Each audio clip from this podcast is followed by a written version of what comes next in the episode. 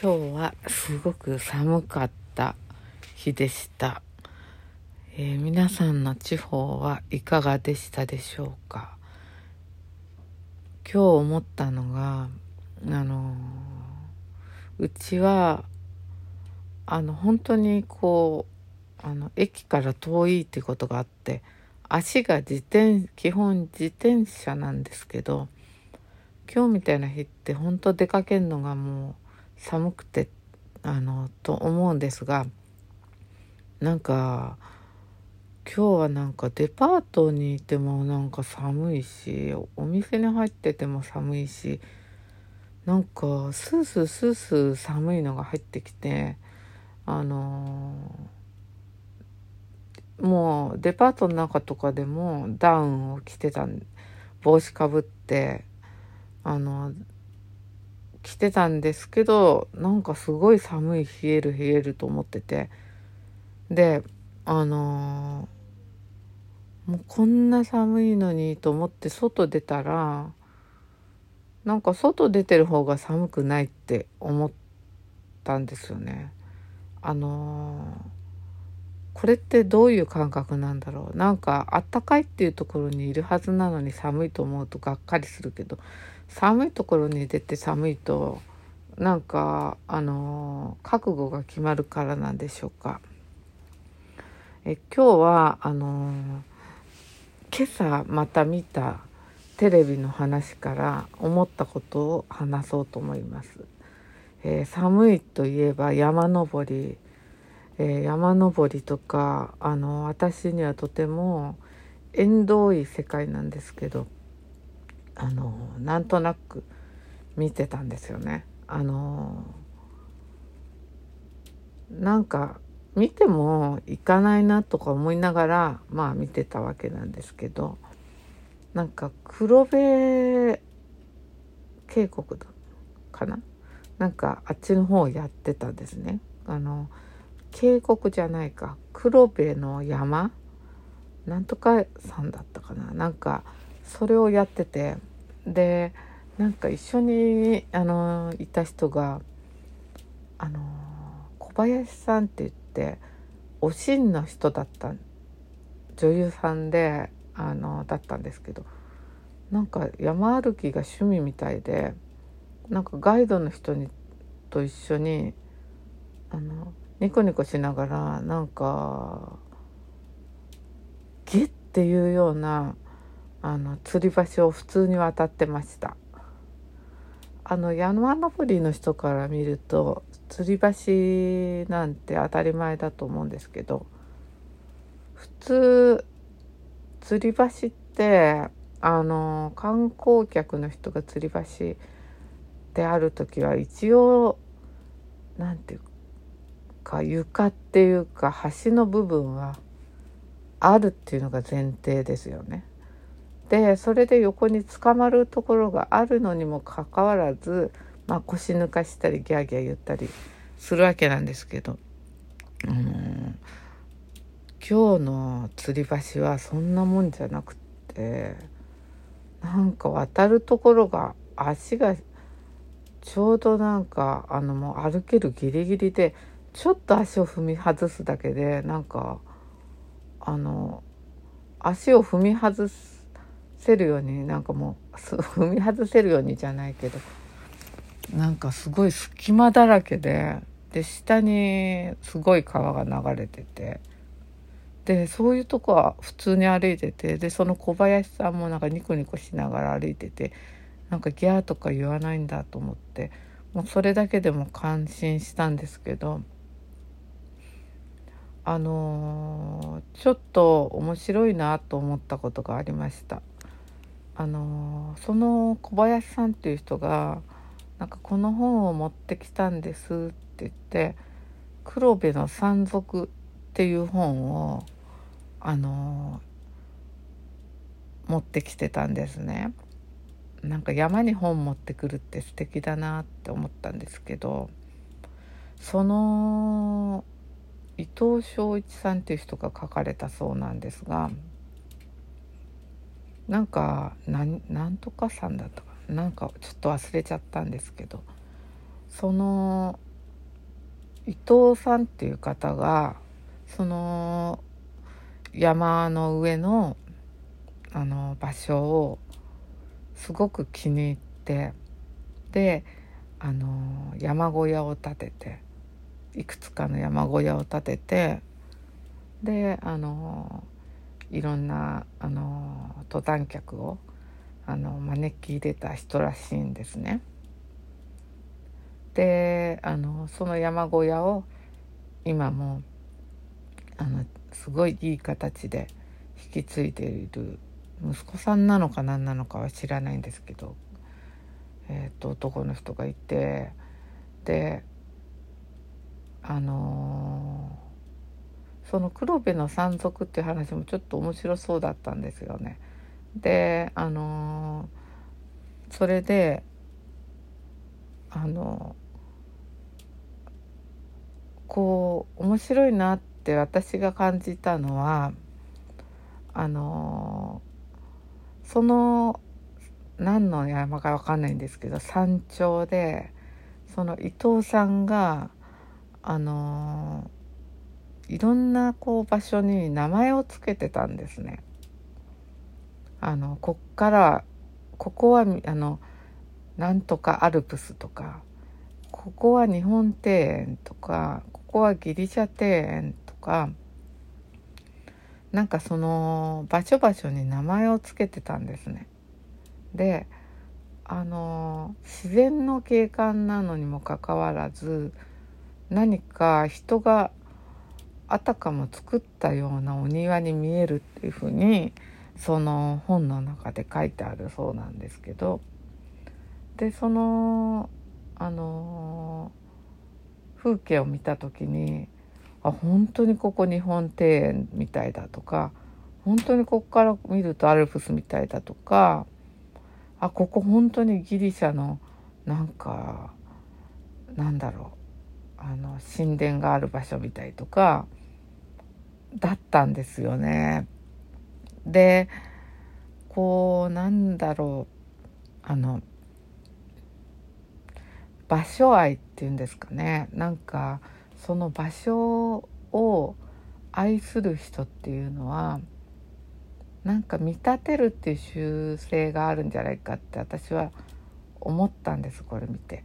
であのここはギリシャみたいとかあの本当にそういうふうに見えるんですよね。であのなんだろうこう実際にギリシャに行ったわけじゃないしアルプスにあのアルプスアルプスのなんだっけあのアルプスって言ってもあの本当のアルプスに行ったわけじゃなくても、まあ、写真とかで見たんでしょうね。でそういうイメージと実際の風景をこう重ね合わせて見ているんですね。だからその人にとってはすごくなんだろうこう憧れの場所でもあるしそれが実際の場所でもあるしでなんかそういうふうにして名前を付けることで何かすごくなんだろう夢があるしその場所をよりすごくこうあの愛着を持って感じることができるっていうふうに思ったんです。であのこれで思い出したんですが前場所の記憶でちょっと言ったと思うんですけどあの宮沢賢治さんのあのイギリス海岸花巻にあるイギリス海岸もそういうものですよね。であのイギリスのあの風景みたいだっていうことでイギリス海岸と名付けてで実際私もそこに行った時に本当にイギリスみたいだなって思ったのとすごく本当にいい場所だったんですよね。でそんなこともあってあのこう愛されてる土地っていうのかななんかそういうのっていうのは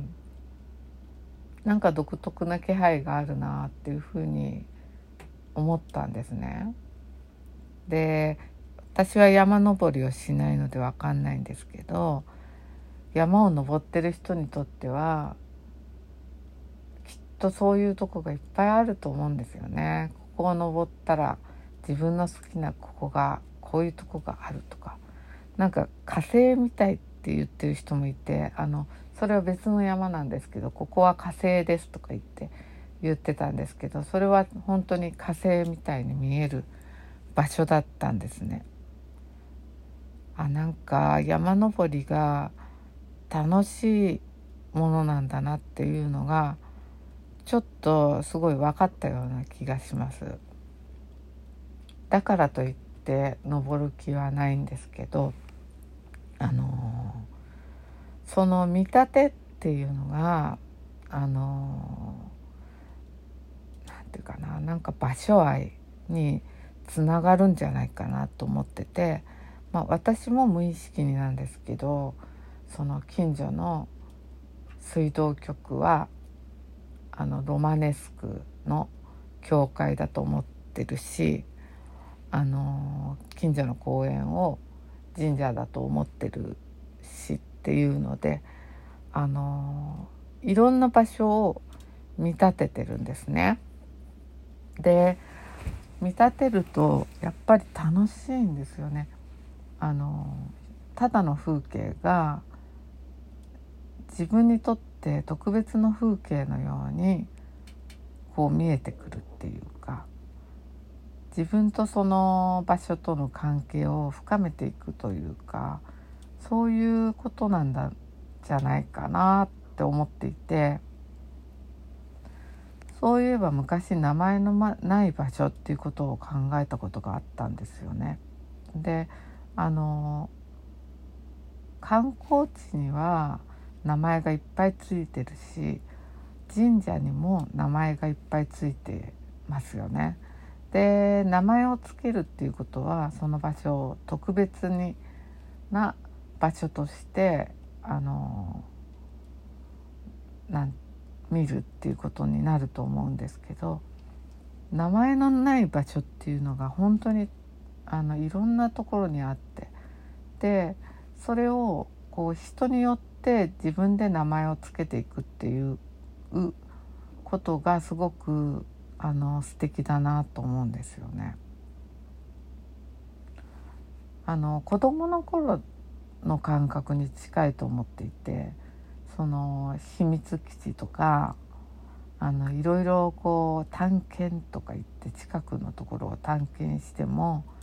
ここはなんかすごい独特のなんかいろいろ見立てると思うんですよね。ここはおしお城とかここは崖っぷちとかあの例えばあのただのあのなんだろうちょっとこうあの端っこの花壇の端っこ歩いててもこの下は落ちると断崖絶壁だと思って歩くだけで楽しいとかなんかそういうワクワク感というか子供の頃も場所とそうやってなんか馴染んでいくっていうかそういうことがあると思ったんですね。でなんかその私はなんかこれを見てた時にあなんかいつもこれをやってるんだなって思ったんですよね。でその場所を感じる時にここがなんかどこどこみたいだとか思って歩くのが好きであの例えばこの前あの私の好きな、えー、国立天文台に行ったんですけど三鷹の。で三鷹の国立天文台って端っこの方に行くとすごいあの森にみたいになってるんですね。木があの木も大きいし背が高くてでもかなりこう人の手が入ってないっていう感じであのー、ちょっとワイルドなんですよそこだけ。でそこがちょっと魅力的でなぜかというと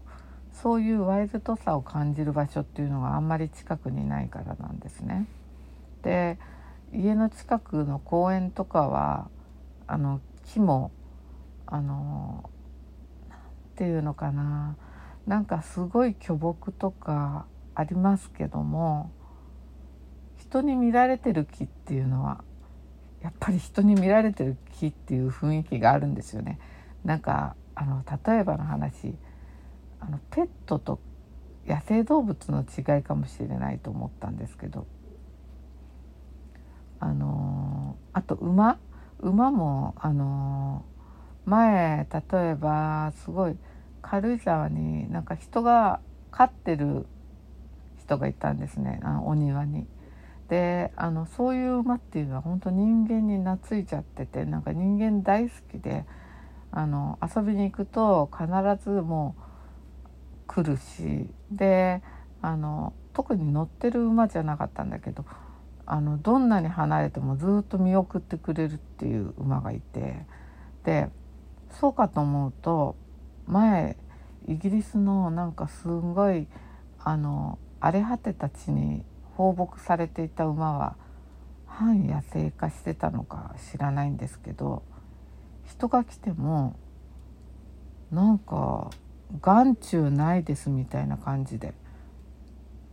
あの全然こう人がいようがなんだろうがなんか私の場所はここですっていう感じで近くに人が来ようがなんか視界に人が入ってないんじゃないかって思うぐらいあの全然なんかお構いなしだったんですよね。でも一回そのその中で写真撮らせてって言った時あの一頭の馬が来てくれてであの写真撮ってでその時なんかあのいろいろ「あいいね」みたいな感じで写真撮ってで撮り終わったら「あもういい?」とかいう感じであっち行っちゃったってことがありました。まあ、なんかそういうふうにあのこっちからちょっといいですか?」みたいな感じにするとまああの付き合ってくれる馬もいるっていうこともあったんですけどなんかそういう感覚ってあの木にもあると思うんですよね。でいろんなところであの近くにある巨木でもいろんな人にあの見られてるとかあのお世話されてる木っていうのはなんかあのフレンドリーだしあのそうかと思うとそのやっぱりあの